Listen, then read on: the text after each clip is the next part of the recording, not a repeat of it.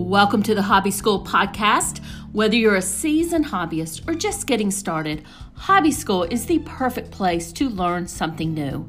My name is Doctor Destiny Kopp, and I'm your host of the podcast. But before we jump into our episode for today, the only thing I ask is that if you enjoyed the episode, please share with a friend and give us an honest review on your favorite podcast platform.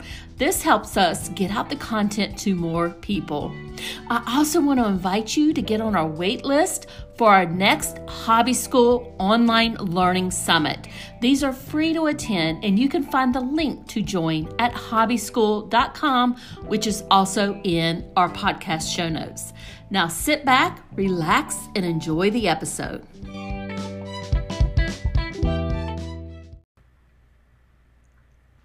And my special guest today is Elle Messenger. Elle is a master beach photographer, crafter, and coach for people wanting to show up as their true selves. People teaching and crafting have been her passions for as long as she can remember. And Elle was an elementary teacher for five years, but she was caught by the not-so-subtle pull to become a full-time photographer. And that's when she decided to do it. And I am so happy because we have her here today, and she's going to be ta- talking to us about how we can get started in photography as a hobby, and also giving us a little bit of tips if we want to take that a little bit further and turn that hobby into a business. So Elle, before we get into all the questions I have for you, can you tell the audience a little bit more about you and how you help people? Yes, I'm so happy to be on.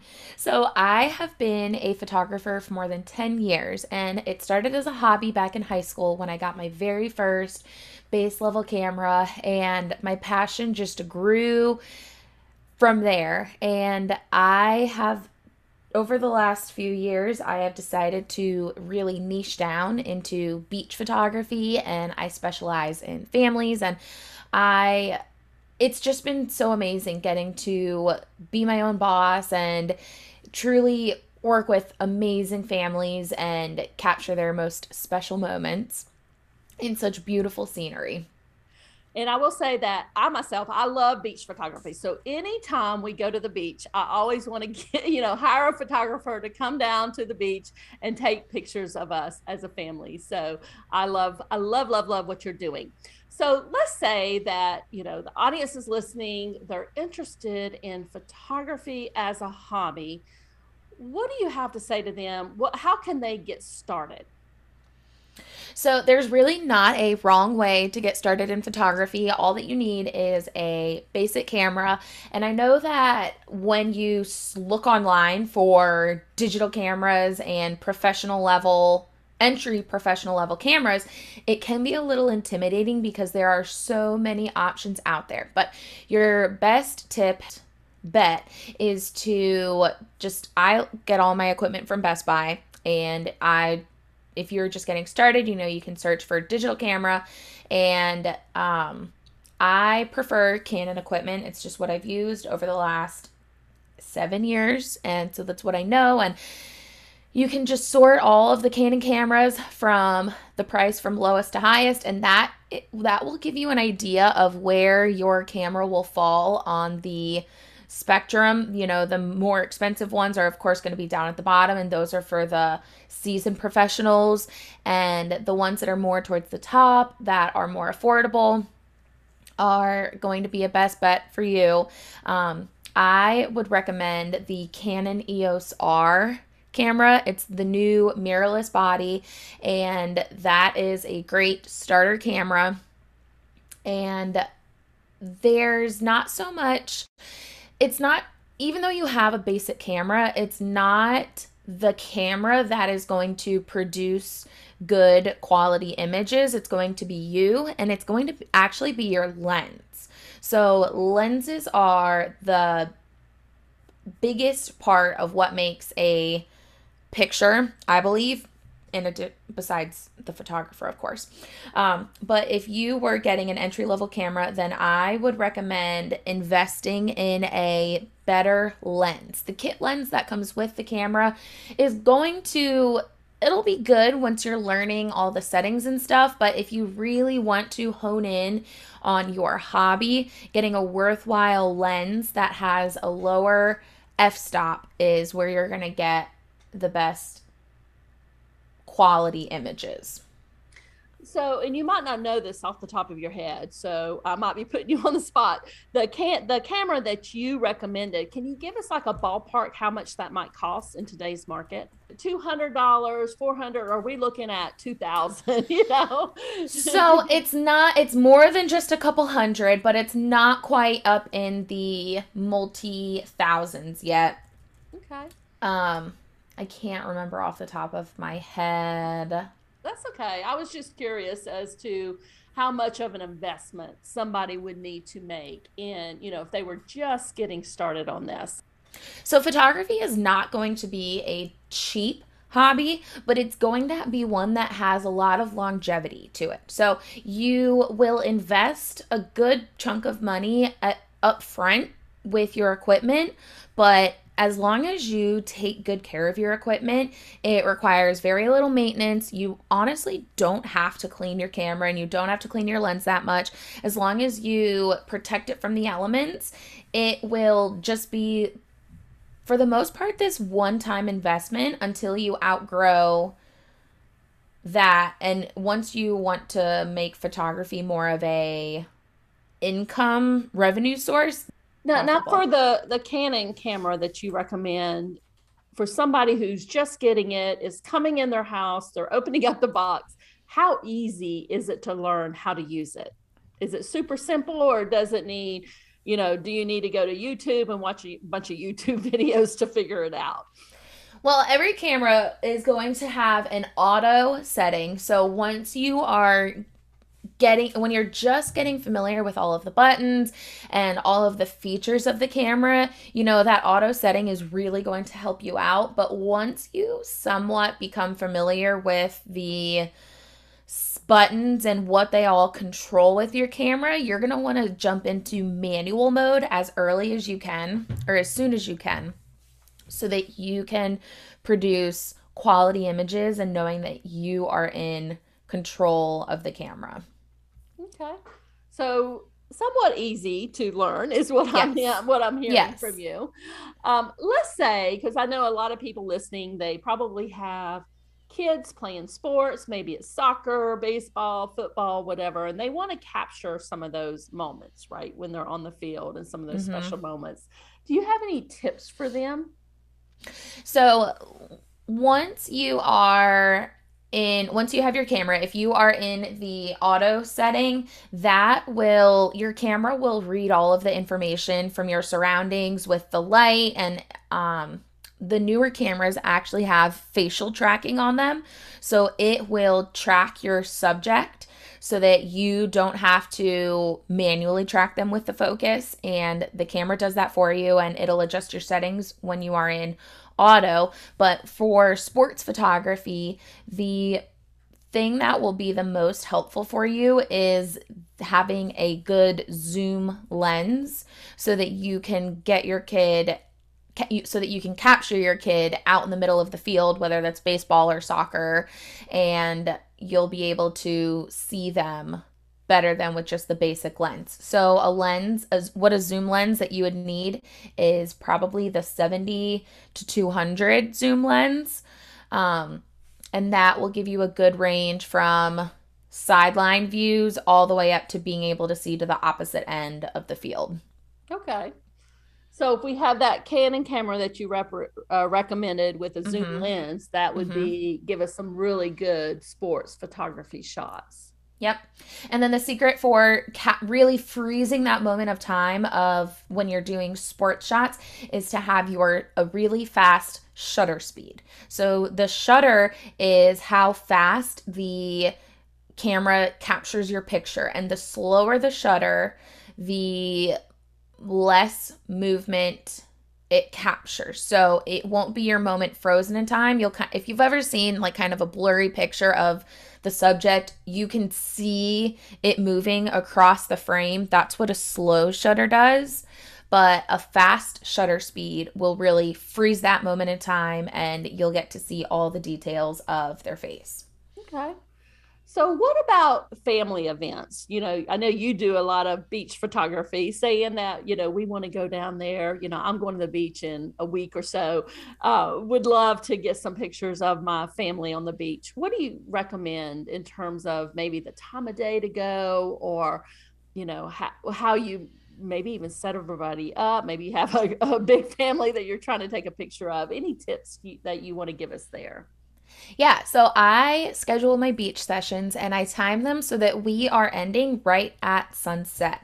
So the good thing about that is you can look as far into the future as you need to find out what time the sunset is. You just hop onto Google and say August seventh, H H I sunset time. And it will tell me exactly down to the minute what time the sun sets at on Hilton Head. And I have a pretty good system now. So I know that if there is a family of about ten people, it will take me about an hour to shoot their session to make sure we get all of the posings and grouping varieties that I like to get in a session. So if the sunset is going to be eight twenty-four that night, I would technically like to start my session at seven twenty-four, but I sometimes round that up just to give my clients a few extra minutes. So we would start that session around seven fifteen.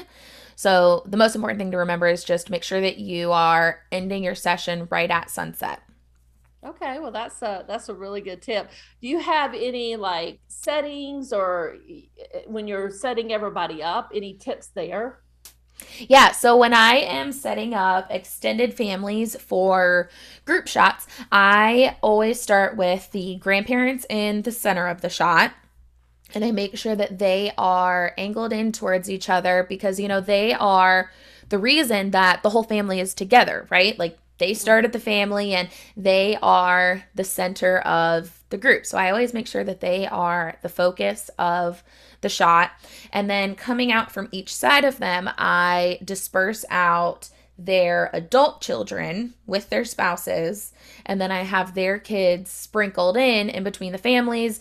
And then depending on how many adult children there are, I will ba- I try to make them as balanced on each side as I can. I know when my kids were little, sometimes they were, you know, throwing fits or tinter tantrums right in the middle of the photography shot, right when we were trying to get everybody yes. to smile. And any tips for dealing with kids or little, you know, toddlers or babies like that?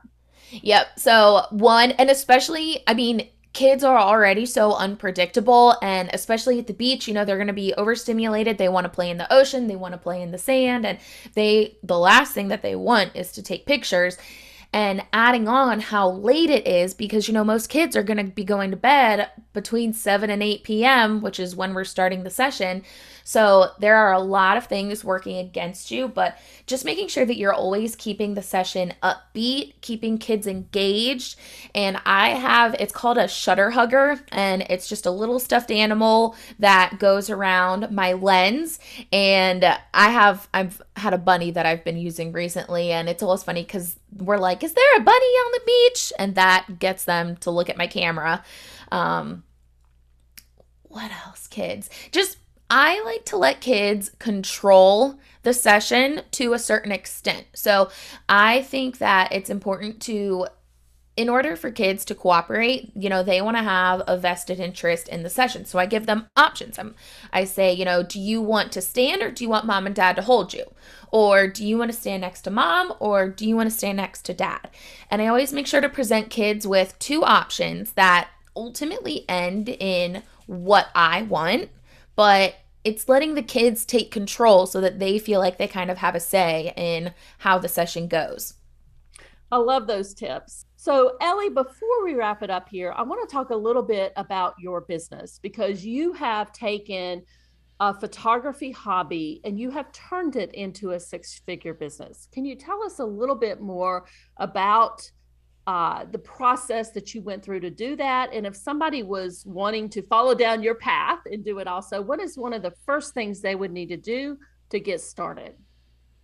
So the very first thing, and what I think is most important, and it's kind of underestimated how often, it's not something that people talk about a lot, but I believe that it's really important to invest in education and invest in to your business first to make sure that you are getting started on the right foot. So I would suggest looking for photographers, whether it's their websites or their Instagram, finding a photographer that looks like there's success that you would kind of want to model your business after. And I would pursue some kind of education or mentorship through them. So there are so many successful photographers out there. And, you know, a lot of us have learned lessons the hard way. You know, we've learned through trial and error, and sometimes there have been more errors than success. And I think that the best thing that you could do for your business is just reach out to other photographers, find out what has worked for their business, and you know, get co- getting one-on-one coaching from them. And sometimes that might not be, the one-on-one coaching might be a little out of reach when you're first getting started, but just finding education. You know, lots of photographers have free educational resources, whether it's their podcasts or YouTube channels. Lots of photographers have freebies on their websites, and just truly investing in education. And you can never research too much when you're just getting started in your business.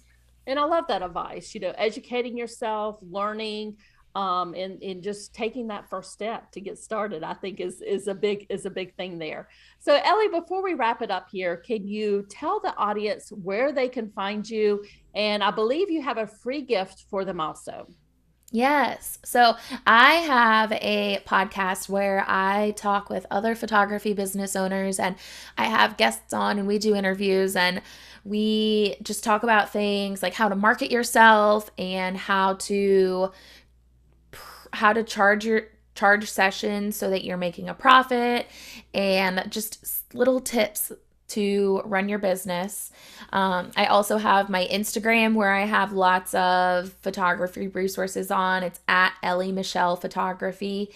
Um, and the freebie that I would love to offer you guys, you know, one of the most successful ways that I've found that I've grown my business is I ask my clients for feedback. So I ask them how the session went. I ask them what are some things that I did well, what are some things that you, they think I could work on.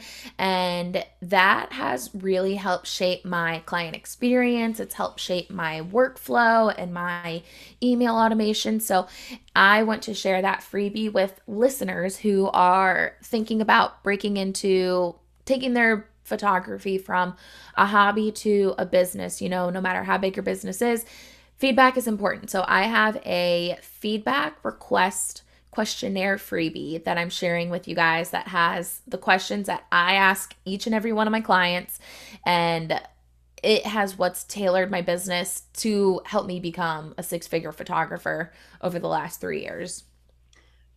And Ellie, I will make sure all of those links are in the show notes so people can find you and download your free gift. And thank you so much for joining us and giving us all these great tips about photography and how we can kind of dip our toes into it. Yes, you are so welcome. I had such a good time.